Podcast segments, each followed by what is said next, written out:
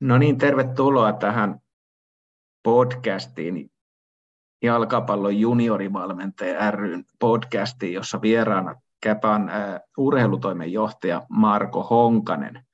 Ja tänään lyhyesti ehkä keskustelemme Käpästä, Käpän filosofiasta, suomalaisesta futiskulttuurista, nimenomaan ehkä juniorivalmennuksen ja junioripelaajien osalta, ja sitten myöskin pelaajakehityksestä. Mutta Marko, kerrotko lyhyesti hieman omaa taustaasi?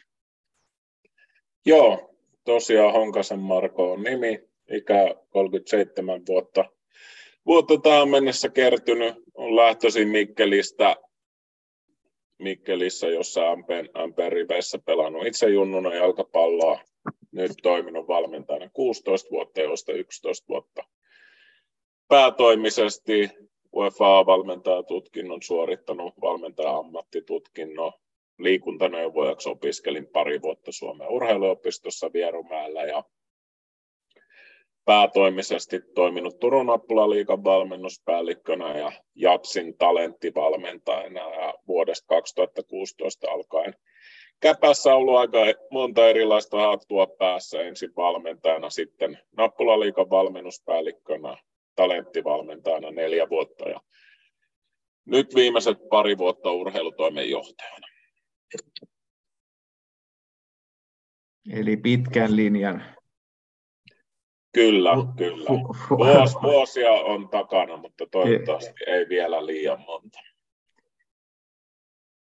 Käpylän Pallo teki tämmöisen jopa yllätyksellisen nousun ykkösdivarin ja pääosin sitten nuorilla pelaajilla. Ja kerrotko vähän tässä nousun taustoja ja myöskin Käpän sitten filosofiaa ja peli-identiteettiä? Mistä tämä kumpusi, tämä hieno suoritus? Joo, no taustaa siinä oikeastaan Käpä-edustusjoukkueella se, että viimeiset parikymmentä vuotta joukkue on ollut pääasiallisesti kakkosessa, pari vuotta käynyt välillä kolmosessakin pyörähtämässä, välillä 1 vuosi vuodelta 2008 ykkösessä, joka päättyi sitten kyllä tippumiseen saman tien alaspäin. Ja ollut oikeastaan semmoinen klassinen kakkostivari Helsingin alasarjajoukkue. Perinteinen 3 kertaa viikossa treenit plus matsi. Et ei se niin kuin aiemmin varsinaisesti ollut semmoinen paikka, jossa se pelaajien kehitys jatkuisi samalla tasolla kuin mitä se on Käpässä perinteisesti seurana siellä junnupuolella ollut. Ja tuossa pari vuotta sitten alettiin siihen niin kuin tekemään muutosta. 2020 joukkue kävi 1 kauden pyörähtää kolmosessa. Sieltä noustiin saman tien ylös kaudelle 2021.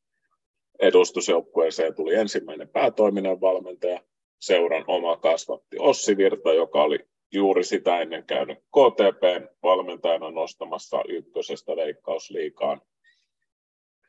Ja alettiin sille kaudelle sitten rohkeammin jo tuomaan seuran omia junioreita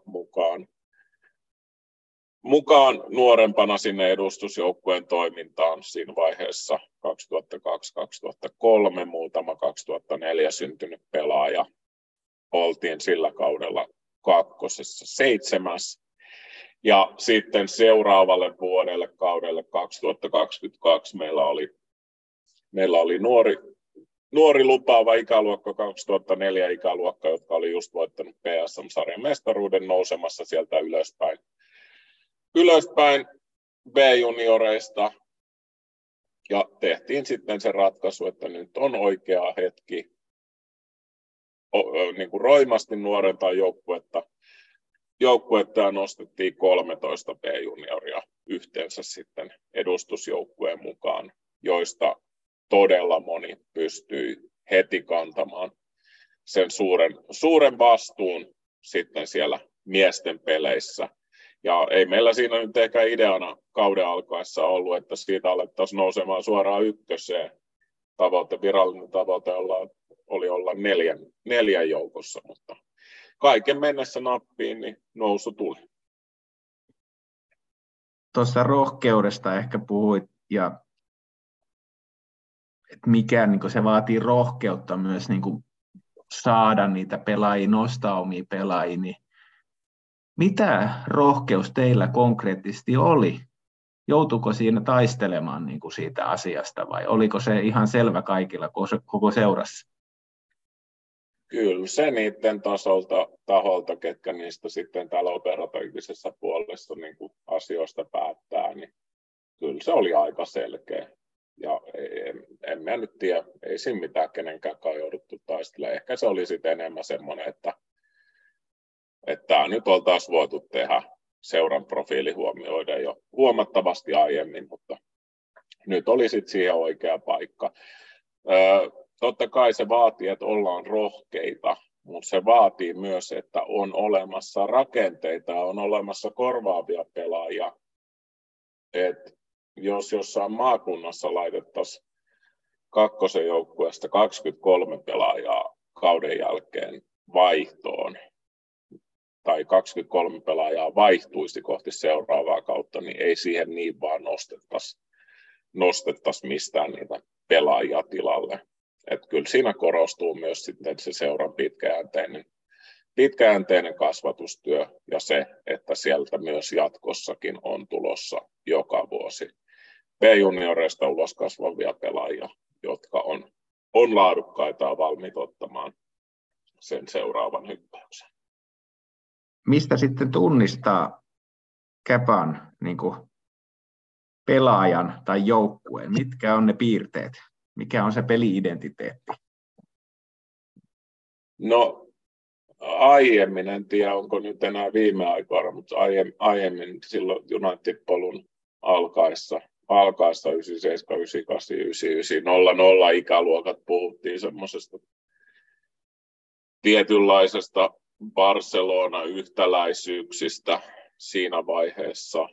En tiedä kuinka totta ne on nykyään tänä päivänä, eikä sen nyt välttämättä en sitä haluakaan, että muihin ehkä vertailtaisiin, vaan enemmän se niin kuin Käpän oma leimansa on edelleen olemassa, ja mieluummin puhun siitä Käpäfutiksesta, joka on rohkeata aktiivista pelaamista, jossa korostuu pallosyöttäminen ja taitavat pelaajat. Silleen minä niin kuin itse käsitän sen Käpäfutiksen, mutta silläkin on varmasti niin kuin yhtä monta vastausta kuin on vastaajia. Miten se teidän ympäristössä pelaajakehitys, mitä se konkreettisesti tai mitä se niin kuin on?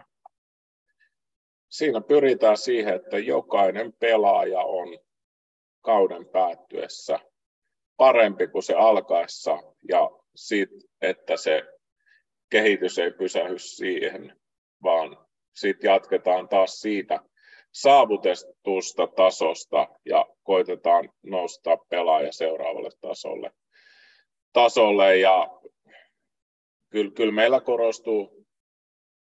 korostuu se, että pyritään aidosti viemään niitä pelaajia yksilötasolla eteenpäin ja kehittämään niin pelillisiltä ominaisuuksiltaan kuin myös henkiseltä kapasiteetiltaan yksilönä pelaajia. Ymmärtääkseni Käpäkin on puhunut seuran niin kuin profiloitumisista ja sen tarpeesta, että olisi kilpaseuroja, profiloituneita kilpaseuroja ja sitten harrasteseuroja. Mitä mieltä sä tästä olet?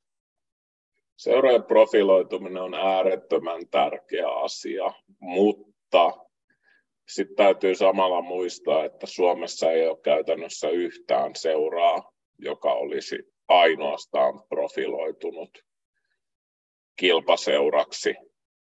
HJK, Inter, Ilves, KuPS, kaikki nämä seurat, kaikilla on myös se vahva harrastus- ja grassroots-puoli, ja minun mielestä siinä se on myös äärettömän tärkeää, että seurat tarjoaa myös sen vaihtoehdon. Käpästä usein puhutaan kilpaseurana, mutta sitten helposti unohtuu se, että seurassa on noin 900 pelaajaa, joista esim. United-polun pelaajia on maksimissaan semmoinen 200 niitä kilpaykkösjoukkueiden pelaajia, niin kyllä mekin ollaan seurana aika paljon muutakin kuin ainoastaan kilpafutisseura. No mitä sitten se tarkoittaa se profilointi, jos me kuitenkin joudutaan ottamaan huomioon kaikki, niin onko se sitten profiloitumista ollenkaan?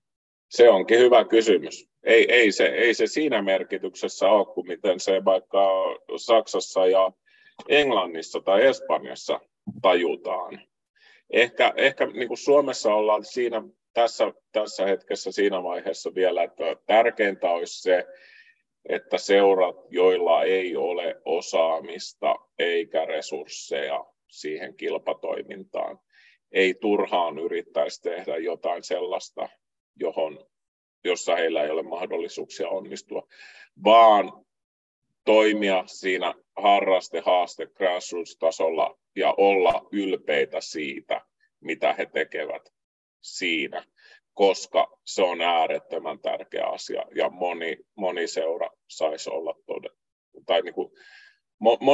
niin pitäisi olla todella ylpeä, että tekee sen kasvatustyön hyvin ja heille pitäisi myös enemmän antaa krediittiä siitä.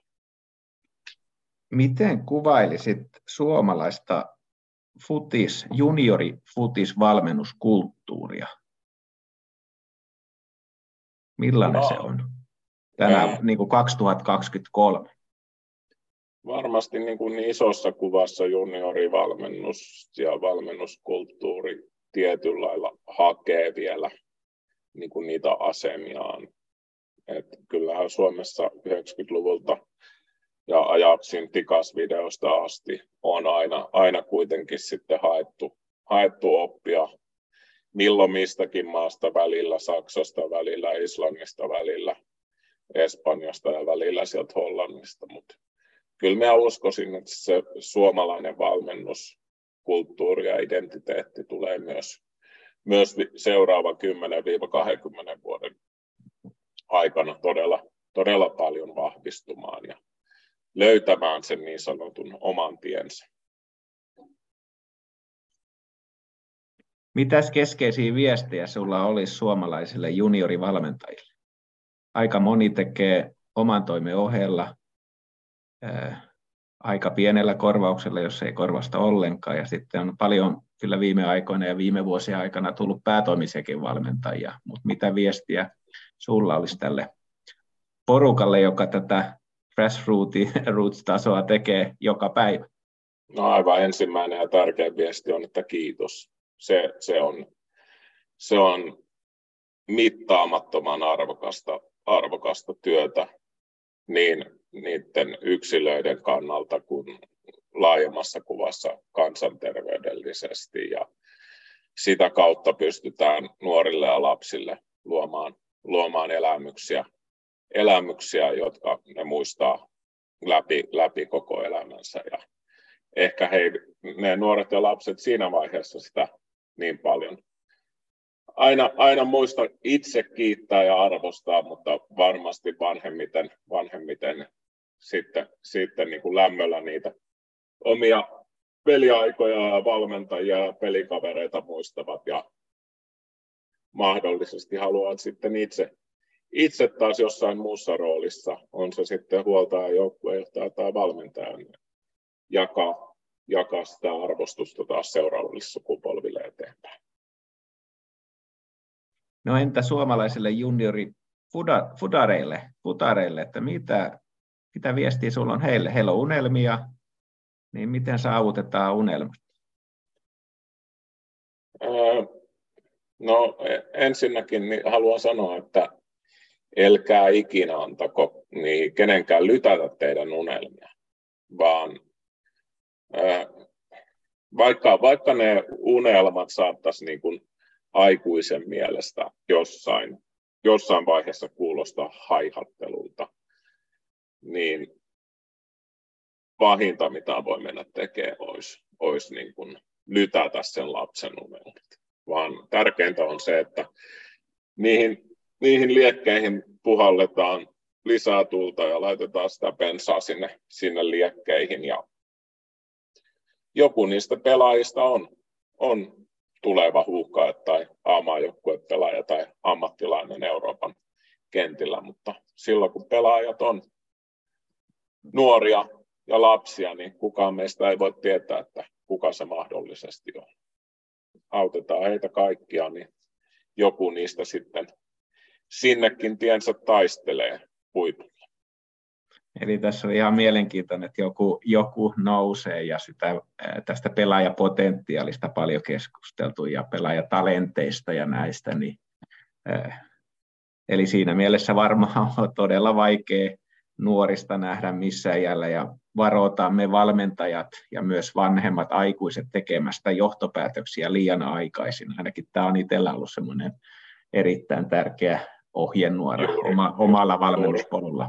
Juuri näin, aivan sama itsellä, ja mitä enemmän on kokemusta tullut, niin sitä varovaisemmaksi on tullut siinä että tekee nuorista pelaajista arvioita suuntaan jos toiseen sen isommin, vaan kyllä se sitten sen murrosiän päättymisen jälkeen, niin sitten on ne tärkeät vuodet ja sitten mitataan se pelaajan kapasiteetti ja halu harjoitella ja tahto oikeasti päästä sinne ammattilaiskentille. Kiitos Marko, tässä oli tämä lyhyt keskustelu ja itse ehkä tässä voisin todeta, että kun sydän on mukana aidosti sekä pelaajalla että valmentajalla, niin hommalla on niin kuin jujua. Että kyllä se intohimo pelaamiseen, valmentamiseen ja jalkapalloon niin, ja rakkaus siihen lajiin, niin kyllähän se on aivan uskomaton voima. Juuri näin. Kiitos paljon ja kiitos kaikille kuuntelijoille. Kiitos.